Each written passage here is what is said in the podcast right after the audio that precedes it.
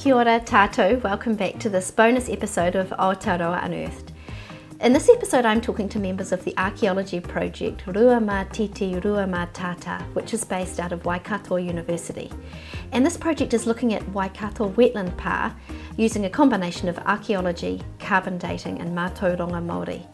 It's taken me a while to edit this episode as it's a conversation with six of the team members. I'm just going to introduce them now. We've got Professor Alan Hogg, who's the radiocarbon dating expert, Warren Gumbley, who's a very experienced archaeologist, Tom Roa, Tainui, Komatua and Associate Professor at Waikato, Associate Professor Gretel Boswick from Auckland University, who's a dendrochronologist, and then two PhD students, Isaac McIver and Rowan McBride. So hopefully you're going to get to know them really well throughout this interview and get to recognise their voices. I'm really excited about this project. It's quite an in-depth interview with a lot of detail, but it's also just got so many facets.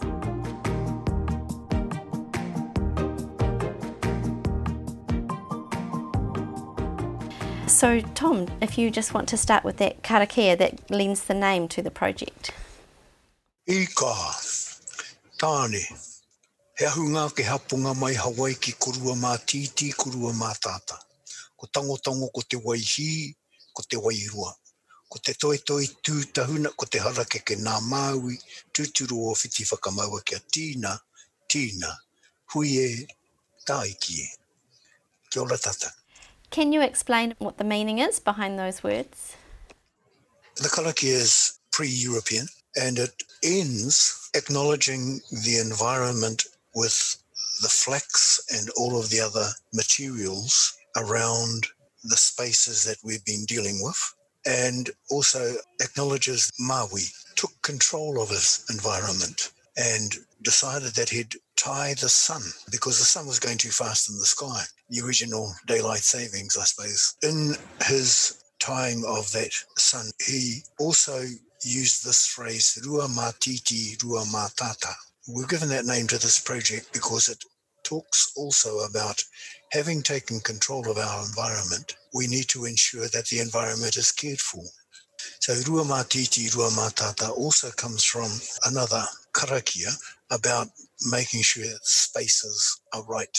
So that's our project, the spaces that humans interact with and that we make sure that in those spaces we pay a respect to that environment.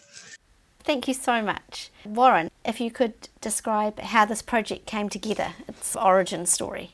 I guess from an archaeological point of view, the origins of pā in New Zealand have been somewhat mysterious. It's one of these aspects of our cultural landscape that we take for granted. There's always been a research question around why did Māori build these places and why are they so prominent and so important? What motivated people and, of course, when did this start to happen? We know that when people first settled in New Zealand, they had a very traditional Eastern Polynesian culture, but very quickly it developed into something that was quite distinct, and a major aspect of that cultural landscape were pā. There's a question of timing and motivation, really. People have conjectured a number of different reasons, and generally the most common reason is the very distinct association between the distribution of pā and landscapes which are suitable for horticulture. Pā are very concentrated in the northern part of New Zealand, and that's the area we find the most valuable part of the landscape as far as growing kumaras.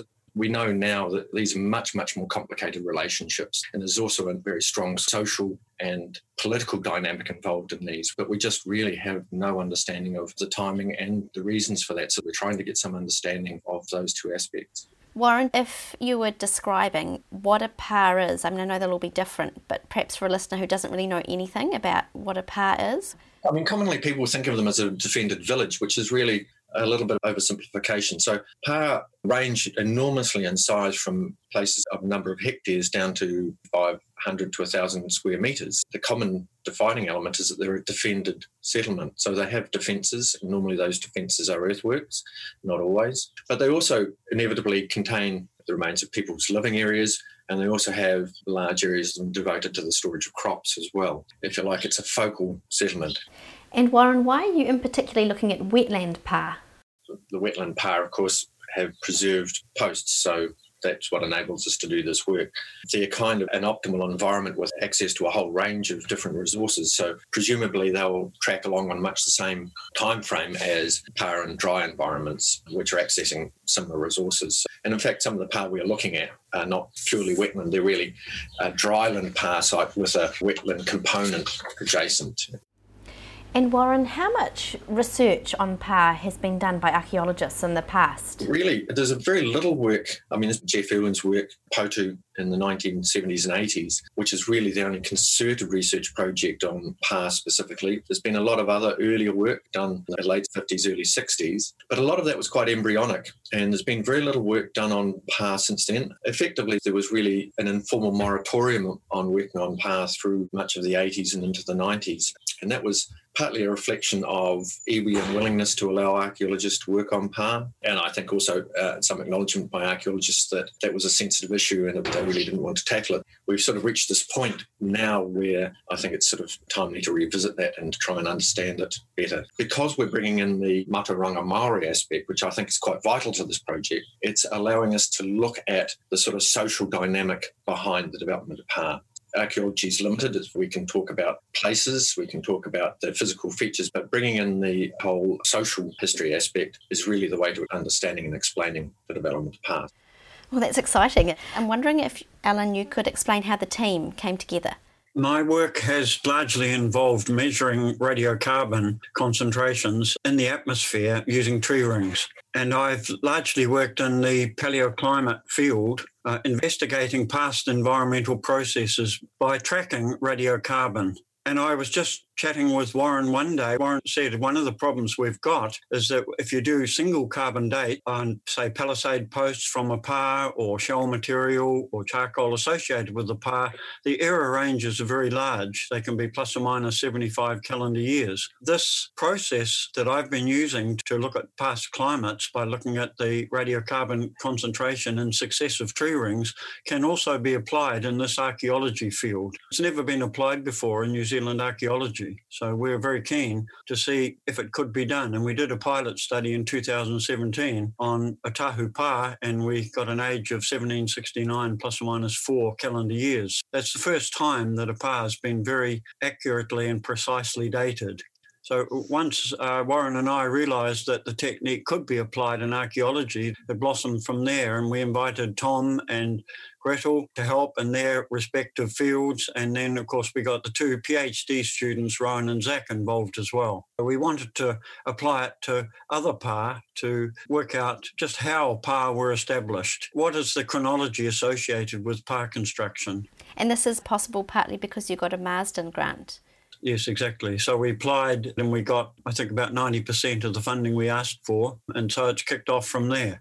And how many years are you expecting this project to take? The Marsden itself lasts three years, so we're about just over halfway.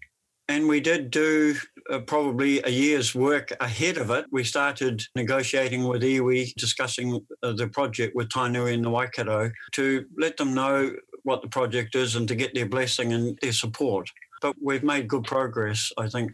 Cool, thank you. So I know that you're using remote sensing and spatial mapping. So Zach, I'm wondering if you could describe what this practically entails and what you're looking for.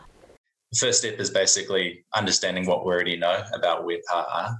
We're quite fortunate or lucky in New Zealand that we've got a national database of recorded archaeological sites, being ArchSite. And so that forms a baseline of what we already know about par locations. We use historical aerial photographs going back to the nineteen forties where par are a little bit more visible. And also we use LIDAR, which is basically a three-dimensional model of the landscape surface. LIDAR is generated where aircraft fly over the landscape, shoot millions of lasers down and detect the elevation. And so famously, LIDAR has been used in the Amazon where there's really dense forestry and uncovered so-called lost civilizations and um, roads and temples and cities. So it's the same techniques really applicable in New Zealand because we've got lots of freely available LIDAR data sets. And so we can quite easily identify terraces, ditches and banks and surface depressions where they are located in private land and forests and things like that. So it's a really valuable resource to add to that underlying baseline of ArchSite. Are you actually out in the field at all? Not so much to do surveys to find pā. So we use the ArchSite and then these forms of remote sensing to identify where we think a pā is, and it is also adjacent to wetlands. So it's more likely to have palisades preserved. But then we engage with landowners, tāngata whenua, and then we do site visits with them to actually see if we can find any palisades. But we're not doing massive landscape surveys transecting across farmland. We always have a section called Show and Tell, and I'm wondering, Rowan, if you could introduce us to these pā as archaeological sites. How do you find them? What are they like? One of the first practicalities the projects had is to find these pā, and pā that we're focusing on need to be located in a wetland environment. And in the Waikato, that equates to pā which are really nestled in swamps, next to peat lakes, on the banks of rivers or streams. These environments not only provide ample resources and natural defences, they also provide perfect conditions for preserving wooden artefacts and palisade posts that we require for the dating techniques that we're using in the project. The process of actually finding these pā in the landscape has been quite difficult, and many of the pā that we're visiting haven't been visited since the seventies. These environments provide some pretty tough working conditions. Steep banks around rivers, polluted waterways, mud which comes up over your gumboots, and vegetation which can be at chest height. So yeah, a lot of hot work under the sun to really clear the landscape so we get a good idea about what the pā looks like and where possible alignments of palisades are. Many of the palisades have either been damaged by stock grazing or post-depositional processes. They're barely sticking out ten centimetres from the ground and often are located subsurface. So we've had to do a lot of work clearing debris, removing vegetation, and then posing exploratory trenching. Once we've found a couple of posts, that's when we're in the ballpark and we're able to follow alignments of posts. And one thing that's been rather surprising is the sheer number of palisades that we've actually been able to locate. From the three pā that we've excavated thus far, we've found over one hundred sixty in situ palisade posts. Wow. It's been amazing to see. Once you find those palisades, the next practicality is actually extracting them from the ground. These palisades can be anywhere from half a metre to three metres deep. In the environments that we're working in, the muddy soil that they're located in acts as a vacuum and creates immense pressure when you're trying to raise the posts above surface to sample.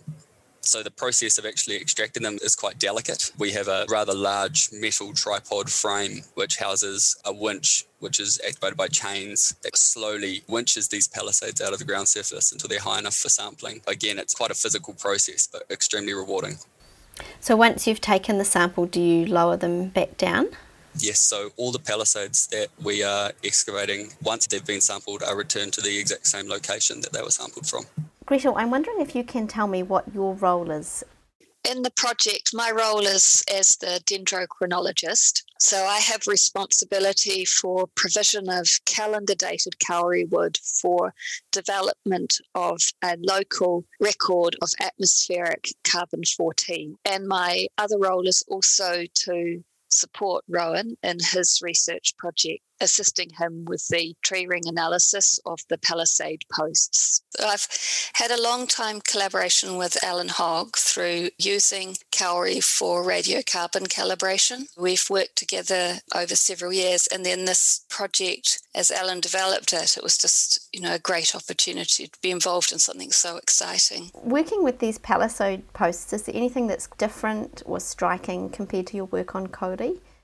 Yes, so we haven't found any kauri yet. There are different species that Rowan's been identifying. Pukatea, Matai, Miro have been found. There are mixed species being used to create the palisades. I think what is interesting is the ages of the trees that were being used as well and their size. So what does that tell you about the nature of the vegetation in the area around the pā sites, and where might they be going to collect that material to bring it back to build the palisading? I think it's also interesting the technical challenge of these species because they are not suitable for classic dendrochronology.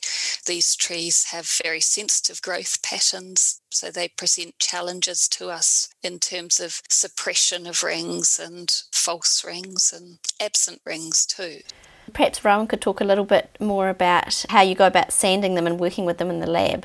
From the field with these palisade posts, when they're extracted, we take a large two hundred fifty millimetre sample, which is cut from the base of the palisade. This is the thickest part of the palisade, and that enables us to capture the maximum amount of tree rings. We then cut a number of smaller sub-samples, biscuit samples, from that large sample for further analysis.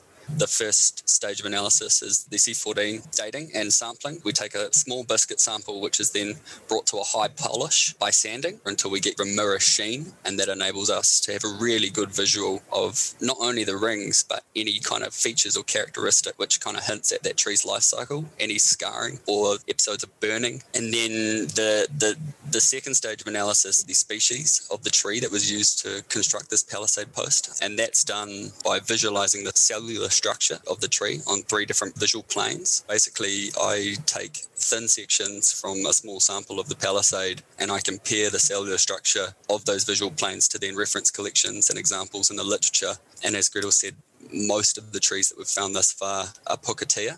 Although challenging, it's they're really interesting to work on. It's amazing. When you think of archaeology, you don't think of, well, I don't, of examining wood and the rings and that tiny level of details. Ah, but it's all part of archaeology, you see.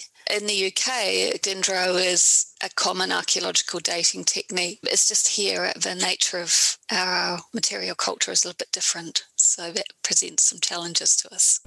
Thanks, Gretel and Rowan. That's really interesting. And now I want to move to Tom. I know you're not an archaeologist, and I'm just wondering if you can explain how you came to be involved in this project. Kia ora, Rosemary. Tatou. I have to say that I never felt anything for archaeology and have found it at all interesting until I got involved with this project. And when Alan invited me to his office for a talk, I thought, oh, what can I do in this space? Truthfully, again, Warren's earlier comment about the eighties, nineties, there being a, a sort of a moratorium from iwi, well, I have to put my hand up and say that in my role as an iwi leader, I was a part of that saying to archaeologists, I'm really sorry, I'm not sure that we can trust you with the taonga of our tūpuna. But after sitting with Alan and Warren and being invited to be a part of examining the juxtaposition of Mātauranga Māori with the Western science involved in archaeology, it's just opened my eyes to a very exciting world. Our engagement with some of our local iwi and local hapu people, we're finding the same thing happening. I'm hopeful that this will pass on to some of our younger people so that the capacity of the iwi through this project will grow. What do you think it's opened your eyes to? What have you appreciated learning? That, number one, we can work together. And Alan really excited me when he said that there's plus or minus four in the dating of these spaces. Wow, that just blows my mind that we're able to do that kind of accuracy. So therefore, when we have stories about certain communities and the oral history that's passed on, we can put dates to. It's very exciting when we've found materials, as I've watched Rowan with his tripod and Rowan and Zach and Alan and Warren extracting these palisades and how this team has conducted itself. The iwi and the scientific community's interactions in this have been eye-opening for me, but also I think exciting for the hapu and the iwi, both in what is happening today, but also what can happen for the future from what we're learning about the past. Oh, that's so encouraging to hear. And yeah, hopefully this can be like a model for further types of joint projects where there's a partnership instead of being that mistrust. So, Zach, do you want to talk a bit more about what you've been doing in collecting these oral histories and talking to the people who have the ancestral connection to these pā?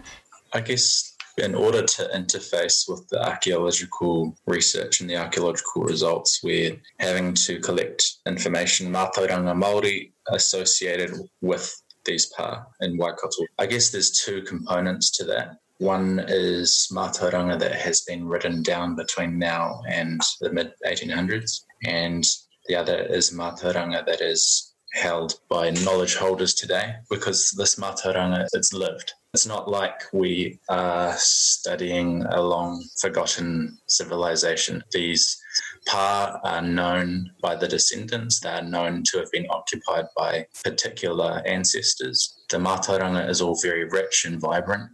Tainui have occupied Waikato have held the place, and so the knowledge has been maintained, which is not the case in many other places in the country. We're trying not to shy away from that richness and that detailed history. We've developed a cultural heritage database that allows for the collection of information associated with thousands of pā, which are connected to thousands of ancestors. I like to think of it as like a woven cloak of rich mātauranga across the landscape, and that cloak is pinned down to specific pā sites, and then you can follow individual strands of harakeke fibres to connect to other ancestors and, and other places. Of course, this cultural database is going to help us in, interface with the archaeology, but it's also a resource that will be made available to people researching their own ancestry or kaitiaki looking to identify and protect wāhi tapu, et cetera. So there's lots of spin-off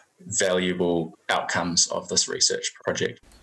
And Zach, all this amazing Mātauranga Māori that you've been collecting and that's been shared with you, how is it going to work in with the archaeology? I guess talking about the information that we've been gathering, we're finding there are gaps. And there's a lot of potential for the archaeology to fill those gaps or create new relationships between descendants and these places. So, for example, I recall a conversation I had with Fire Hazel when we went to Roto Mangahia, or Lake Mangahia, and we went out to the site and we did a whakawate, or opening the way for our, our research. And Fire was saying that this is the first time that any descendant has been here since the land was alienated back in the eighteen hundreds. Because a lot of the pā sites in the Waikato, a lot of these cultural heritage places are in private ownership. And I think archaeology is certainly a way of restorative justice. It's a way for people to reconnect by actually walking on those places. Wow, I love that, Zach. Archaeology is restorative justice. It just sounds like it could be a whole topic or project in itself. Um, back to you, Tom. I'm just wondering if you could talk a wee bit more about the possibilities and potential that Zach's work might open up for um, the Tainui people and for this connection between archaeologists and iwi in general. Number one is the work that Zach is doing, the possibilities for whakapapa, kōrero, and the links with proverbial sayings. In his tracking of that, a possibility of an app excites me, but that's not part of his PhD. It's just another one of those offshoots that we're talking about. And a second offshoot is that science for our young Māori has not really been very attractive, but things that I'm seeing in this project spark things off in my head about how this science can be applied in a Māori way to attract our young people into this field.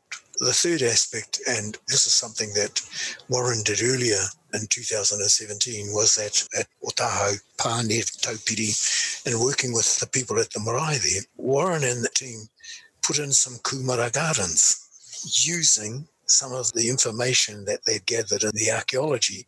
When I sometimes mention Warren's name to some of those relations, oh, that's the kumara archaeologist. The potential in those links goes far beyond what we're doing. And unfortunately, there are only twenty-four hours in the day.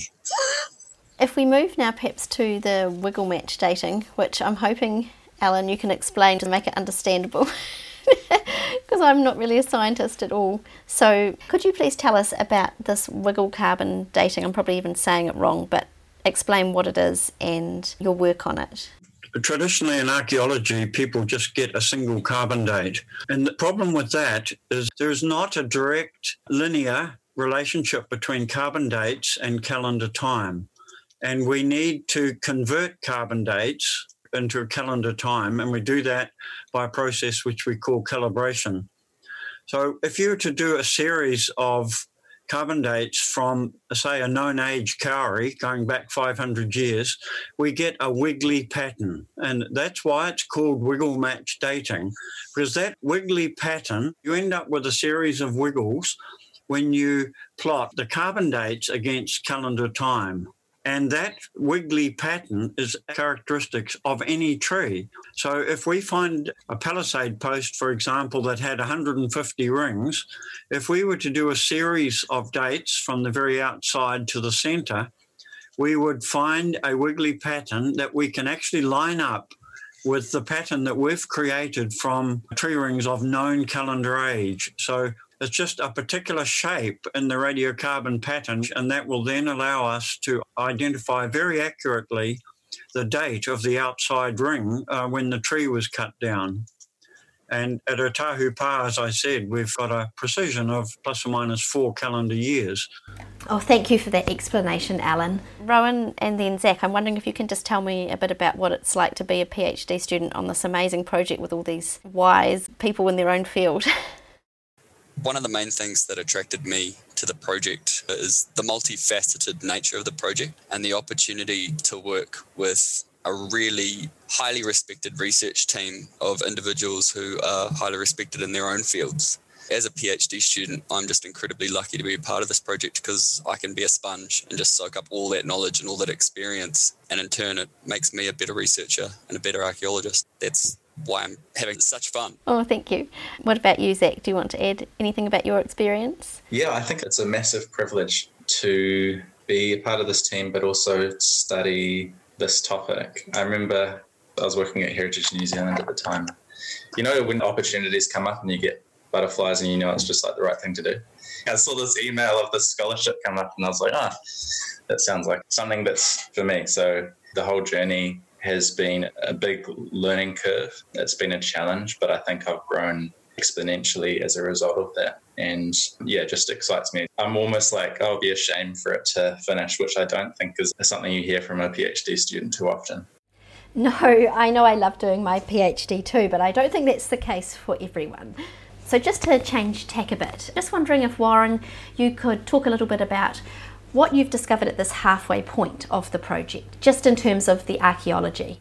One of the sites we've been concentrating on to date is at Lake Mangakawari. There are two PAR sites there, and they were investigated by Auckland University in the late sixties. And they're both very well described sites, but neither of the sites have been dated. So it's been fantastic going back there and looking at these sites. And a couple of things have become quite obvious. One is that the sites are not nearly as well preserved as they were. Back in the sixties, a lot of the palisade posts were very visible. But because of land use, particularly grazing with cattle, very few of the posts are visible at all, apart from little nubbins above the ground surface, if we're lucky. But what we have found, and we were really lucky because this last summer was so dry that lake levels were unusually low. And we discovered actually that the defences, particularly on one of the PAR sites, is a lot more complicated and substantial than even they recorded in the sixties. We found at Mangakawari one that the palisades, there are, there are multiple rows, that we had found the remains of a, a fighting stage defending uh, the main entranceway into the PAR site. And none of these elements were visible at all in the sixties. One of the other things that we found were these scatters of large boulders in this area. And we were talking to Jack Cunningham, one of the kaumatua for Ngati Kairo, and, and Jack said, oh, those big posts in behind the other sets of posts, they'll be for a fighting stage. And all of a sudden that made fantastic sense about what these boulders were all about. They'd been sitting on top of the fighting stage. We've also found lots of other amazing artefacts, both wooden artefacts and pieces of binding fibre, a rather distinctive po whenua and an amazing patu, all beautifully preserved in sediment. But I think one of the things we're really hoping to try and develop is a much better understanding of how these really quite complex defences developed. Thanks, Warren, and I'm sure you've actually got a lot more interesting archaeology that you've yet to discover. I'm just realising that we haven't done our Digging Deep section where we really get into a lot of detail about a particular topic, and I'm actually wondering if Warren and then Rowan, if you could talk a bit more about these palisade posts, really get into the detail of what they are and how they're made. I mean, they're a unique remnant. They, of course, don't survive in ninety-nine percent of PAR. When we extract the post, one of the things we do do is we take a huge number of photographs with the aim to develop a three-dimensional model through photogrammetry. And one of the reasons we're doing this is to record, in particular, the remains of the working or the adzing of the post, the shaping of the bases, how that's done, because we can actually see the remains of individual adzes. We want to record that in three dimensions so that that's a resource for people in the future to be able to examine these posts remotely without having to extract them. And hopefully, again, that will be another resource for the hapu. And Warren, would these palisades take a long time to construct? I think so. They're an enormous amount of work. When you're talking hundreds of posts and every one of them has to be cut down with an adze, it's time consuming. They also then have to be transported to the site. Then they have to be organised and put into the ground. Uh, I think you're talking in terms of thousands and thousands of person hours, especially some of the more complex examples we've got where there are multiple rows. That's something that's probably done over a period of time and was extending and adding and refining and, and developing. I just wanted to add to some of Warren's points about palisades. I think one of the key findings is the variability of those palisade posts. At every site that we've explored, there's been palisades that are a variety of shapes and sizes and species. We're looking at palisade posts remains that range from one metre and ten centimetres in, in diameter to posts five metres long, three of those meter, metres being subsurface and diameters of over twenty centimetres.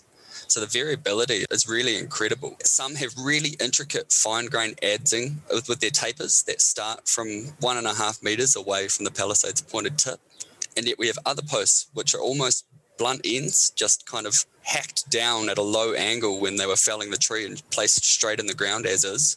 Rowan, I've got a question from Brooke, who's a year seven and eight student, and she just asked, what do you want to find in the future? Most young archaeologists are interested in is finding those observed behaviours in the chronology of an archaeological site. One thing for me in my PhD research, one of my research questions is looking at whether we can get indications of redevelopment or repair at past sites, about whether certain areas of the palisade defences may have been repaired over time, and so therefore they'll have a different date and calendar age to other palisades in other areas of the pā, or whether they've added subsequent rows of palisades at these pā sites over time and increased defences for certain regions, and how that relates to the wider understanding of pā within the landscape of the Waikato, for me is, is something that's really interesting. Thanks, Rowan, and to all of you. I suspect we could just keep talking and talking about this amazing project, but I think at this point I'm going to ask Tom if he can wrap up with a karakia. This karakia suggests that there's a number of paipai, and the first one was the idea. The second was the bringing the idea to a viability for funding, and then the third is where does it go from here?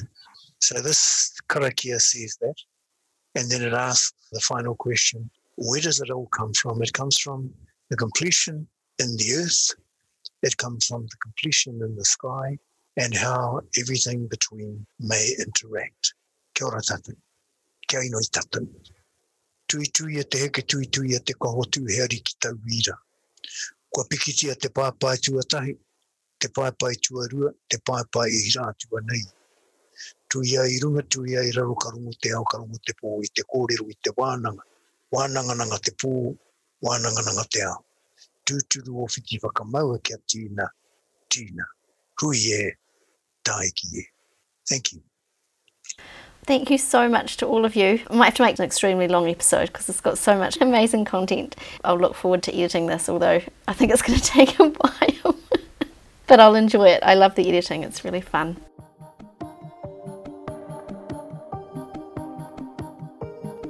Well, ka kite, thanks again for listening to this bonus episode of Aotearoa Unearthed. If you haven't yet listened to the first eight episodes, make sure to download them from iTunes or Spotify. This podcast is a joint production by Heritage New Zealand Pouhere Taonga and the New Zealand Archaeological Association. Do feel free to share this podcast with friends and family if you think they'd enjoy it. And if we get enough downloads, maybe I can do a second series of Aotearoa Unearthed. I've actually just been lucky enough to attend the N Z A A conference, so I've got heaps of ideas for new episodes. Fingers crossed.